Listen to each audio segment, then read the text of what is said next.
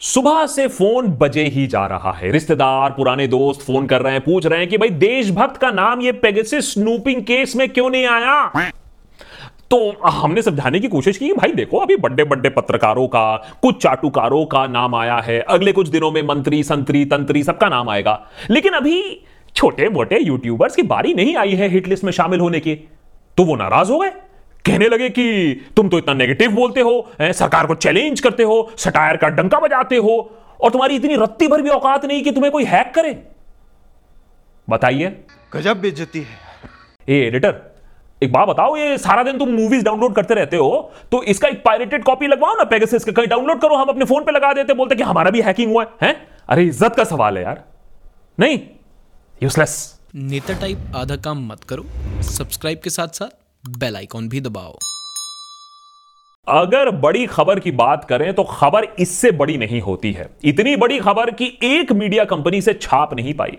दुनिया भर के सत्रह प्रतिष्ठित पब्लिकेशंस ने साथ मिलकर इस खबर को इन्वेस्टिगेट किया और फिर पब्लिश किया। नाम दिया गया Pegasus project experts investigative reporters ने डिटेल में दिखाया है कि कैसे दुनिया भर में हज़ारों ऐसे फोन्स हैं जिसे इसराइल के एनएसओ कंपनी के मदद से हैक किया गया है।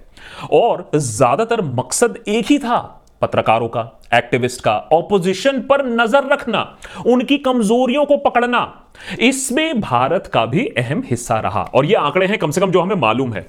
300 से ज़्यादा टेलीफोन नंबर जिसमें शामिल है ministers opposition leaders 40 journalist legal community के लोग बिजनेसमैन एक सुप्रीम कोर्ट का सिटिंग जज साइंटिस्ट राइट्स एक्टिविस्ट वगैरह वगैरह। इनका फ़ोन हैक किया गया, उस पर निगरानी हुई स्पाइंग हुई अगर आपको नीरा राडिया याद है तो वो कांड हुआ था जब एक फ़ोन, एक लॉबिस्ट का हैक हुआ था। और कितना सारा सामान बाहर आया था, कितना बड़ा हंगामा हुआ था कि देखिए, पत्रकार और ये लॉबिस्ट कैबिनेट पोर्टफोलियो अलॉटमेंट को डिस्कस कर रहे हैं और यही तय कर रहे हैं कि किसको किसका मंत्री पद मिलेगा।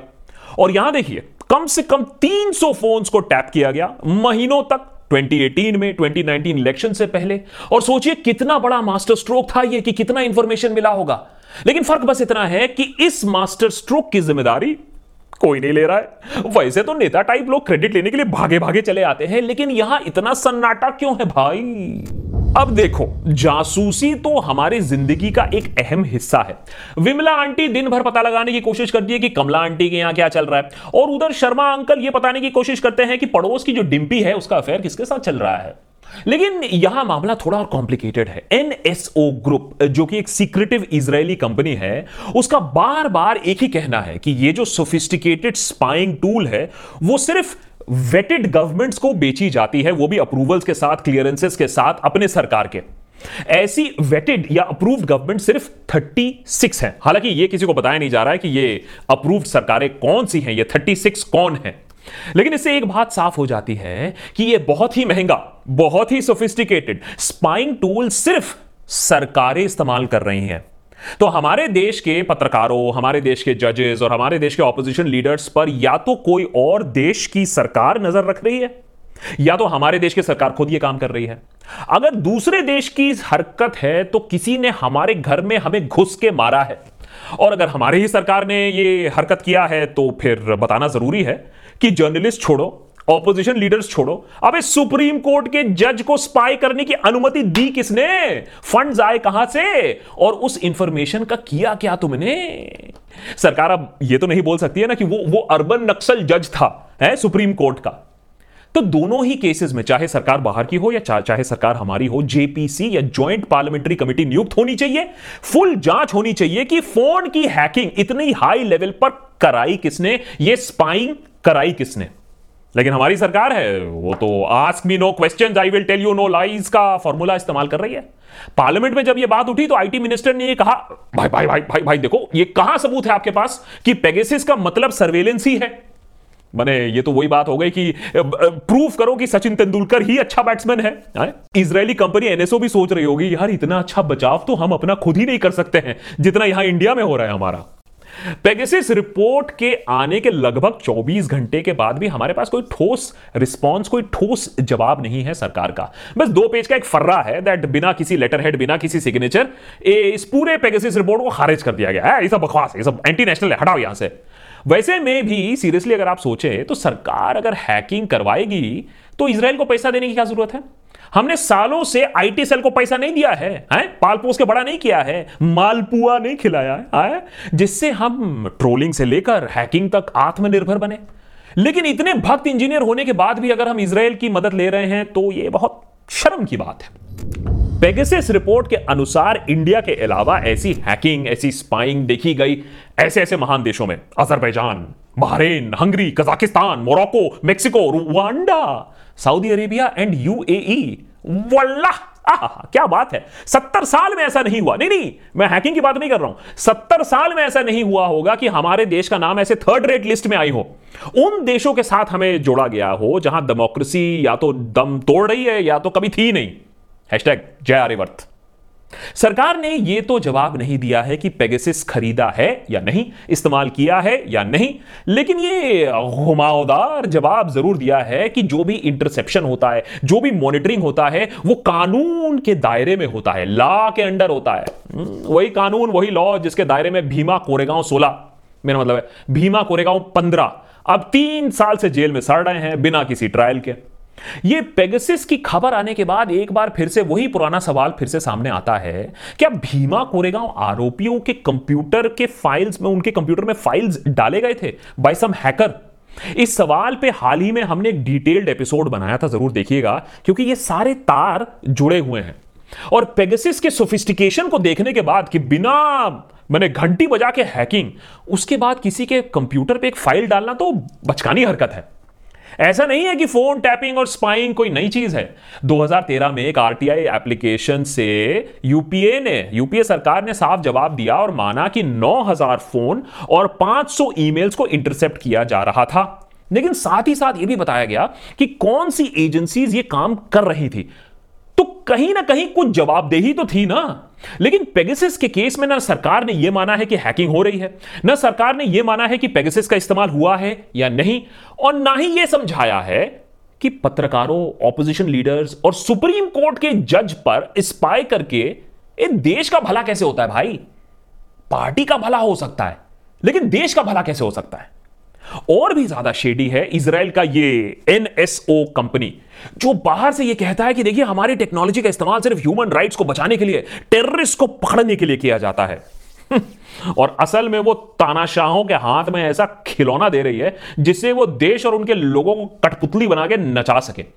एनएसओ बेच रही है एक स्पाइंग टूल लेकिन इससे डेमोक्रेसी की नीलामी हो रही है। और यह बात एनएसओ को भी अच्छी तरीके से मालूम है। मैं समझाता हूँ कैसे। पहली बात, अगर देश की सुरक्षा के नाम पर मंत्री, पत्रकार और सुप्रीम कोर्ट के जज को आप हैक कर रहे हो ना तो ये देशभक्ति नहीं है, ये देश को बचा नहीं रहे हो, ये देश और उसके संविधान पर आप प्रहार कर रहे हो। दूसरी बात फ़ोन टैपिंग कुछ कॉल्स पे कुछ समय के लिए किया जाता है, वो भी परमिशन के साथ अप्रूवल्स के साथ, एक सिस्टम फॉलो करने के बाद। लेकिन यहाँ आप एक बार पेगसिस आपके मोबाइल फ़ोन पे गया तो आपका सारा कम्युनिकेशन सारी इमेजेस सारा व्हाट्सएप सारा जीमेल सारा फेसबुक सारा स्काइप आपका माइक्रोफोन आपका कैमरा सब कुछ हैकर के मोहताज हो जाता है। तीसरी बात, ऐसे हैकिंग और स्पाइंग से बचना लगभग नामुमकिन है। पहले तो लिंक्स भेजे जाते थे आपके फ़ोन पे लिंक्स खोलने पर मैलवेयर आपके फ़ोन में बस जाता था। आजकल फ़ोन की घंटी बजाने से ये हैकिंग हो जाती है। भाई गजब टेक्नोलॉजी है। इसको कहा जाता है ज़ीरो क्लिक अटैक जहाँ आपके की, कुछ किए बगैर ही आपका फ़ोन हैक हो जाता है। हैशटैग मास्टर स्ट्रोक चौथी बात अगर हथियारों से इस टेक्नोलॉजी को मापा जाए हाँ कंपेयर किया जाए तो यह कट्टा नहीं न्यूक्लियर बॉम्ब है। हाँ आँख का गोला नहीं दिखता है, लेकिन बात की गंभीरता को प्रेस क्लब ऑफ़ इंडिया भी समझ चुकी है। एक अनप्रेसिडेंटेड स्टेटमेंट जारी किया प्रेस क्लब ऑफ़ इंडिया ने, जहाँ लिखा गया कि देश के इतिहास में यह पहली बार ऐसा हो रहा है कि डेमोक्रेसी के सारे स्तंभों पर वार किया गया है। Judiciary parliament members media ministers किसी को छोड़ा नहीं गया है। इसी वजह से इंटेलिजेंस एजेंसीज को भी पार्लियामेंट में जवाब देना होता है। और संकट टलने के बाद देश को यह भी बताना ज़रूरी होता है कि किस किस पर निगरानी रखी गई थी, क्यों रखी गई थी और कैसे रखी गई थी। अभी तो ऐसा चल रहा है कि बाबूजी का मन किया, नेताजी का मन किया। हो गए शुरू सर्वेलेंस पर। फाइनली पांचवी बात। अगर ये टेक्नोलॉजी न्यूक्लियर बॉम्ब है तो इसे डिफ्यूज करना होगा और ऐसे हथियार फिर से ना बने और ग्रे मार्केट में और इंटरनेशनल मार्केट में ना बिके, ये देखना होगा इंटरनेशनल कम्युनिटी को। पेगसिस जैसे हैकिंग टूल्स को बंद करना होगा एनएसओ जैसे दलाल कंपनीज़ पर ताला लगना होगा। देखो, इसमें कोई डिनाइल नहीं है कि स्पाइंग तो land of the free and home of the brave में भी होता है, और स्पाइंग तो ब्रिटेन में भी होता है। नहीं नहीं जेम्स बॉन्ड वाला नहीं, लेकिन स्पाइंग तो होता है। लेकिन यहाँ भी एजेंसीज को जवाब देना होता है। इसको कहते हैं ओवरसाइट कमिटीज लेकिन यहाँ लगता है हैकिंग स्पाइंग किसी भी अप्रूवल के बगैर प्रोसीजर के बगैर, ऐसे ही मनमर्जी से चल रहा है। ऐसा भी हो चुका है by the way in the past जब आप अनकंट्रोल्ड स्पाइंग कर चुके हैं, हिटलर है, स्टालिन है बिना किसी सिस्टम बिना किसी कंट्रोल स्पाइंग करवाई, लोगों को उठवा लिया, देश को अपनी जागीर समझ के चला लिया, उसका अंजाम आने वाली पीढ़ियों को झेलना पड़ा। आज के डेट में भी श्री जिनपिंग चाइना को एक सर्वेलेंस स्टेट बनाने की दौड़ में लगे हुए हैं। चलो इकोनॉमी नहीं सही तो तानाशाही में ही चाइना के साथ बराबरी कर लेते हैं। पेगसिस के स्पाइंग से आपकी ज़िंदगी का कोई भी पहलू नहीं छूटता है। आपका कोई भी पर्सनल मैटर हो, कोई हेल्थ मैटर हो, कोई फैमिली इशू हो ब्लैकमेल का ज़रिया बन जाता है। एक तानाशाह के पास ये हथियार आ हा हा अपने विरोधियों को खामोश करने के लिए और जो आपकी बात नहीं मान रहा है, उसे मनाने के लिए इस्तेमाल किया जाता है। स्पाइंग से ज़्यादा कोई भी तानाशाह इस बात पर भी खुश होगा कि जनता सोचेगी कि सरकार उसकी हर बात को सुन सकती है, कोई भी बात को रिकॉर्ड कर सकती है और पनिश भी कर सकती है। इससे जनता अपने आप ही खामोश हो जाती है। यही तो डिक्टेटर का सपना होता है। एक शांत भोली भाली भेड़ बकरी वाली जनता, एक आबादी जो सवाल ना करे, जो कहा जाए उसे चुपचाप मान ले। बस सवाल यही है कि आप क्या भेड़ बकरी बनना चाहते हो? नेता टाइप आधा काम मत करो। सब्सक्राइब के साथ साथ बेल आइकॉन भी दबाओ। कैसा लगा देशभक्त का ये एपिसोड ये एक डेवलपिंग स्टोरी है। अभी तो सिर्फ़ जर्नलिस्ट के ही नाम आए हैं। अगले आने वाले दिनों में और भी नाम आएँगे। अगर आपको ये एपिसोड पसंद आया तो ज़रूर उनके बारे में भी हम बात करेंगे यहाँ देशभक्त पर। थैंक्स टू आर अल्टीमेट देशभक्त इन्हीं की वजह से है। कि हम ये सारे एपिसोड्स बना पा रहे हैं। नहीं तो आज मीडिया और कितने मीडिया चैनल्स ने इस खबर को इन डेप्थ में कवर किया, ये भी आप देख लीजिएगा। लेकिन कैसा लगा ये एपिसोड नीचे कमेंट सेक्शन पे लिखिए। जो सवाल हम उठा रहे हैं, उनके बारे में ज़रूर सोचिए। और हाँ सब्सक्राइब करिए देशभक्त को और बनिए एक member on Patreon dot com slash the Deshbhakt thanks for watching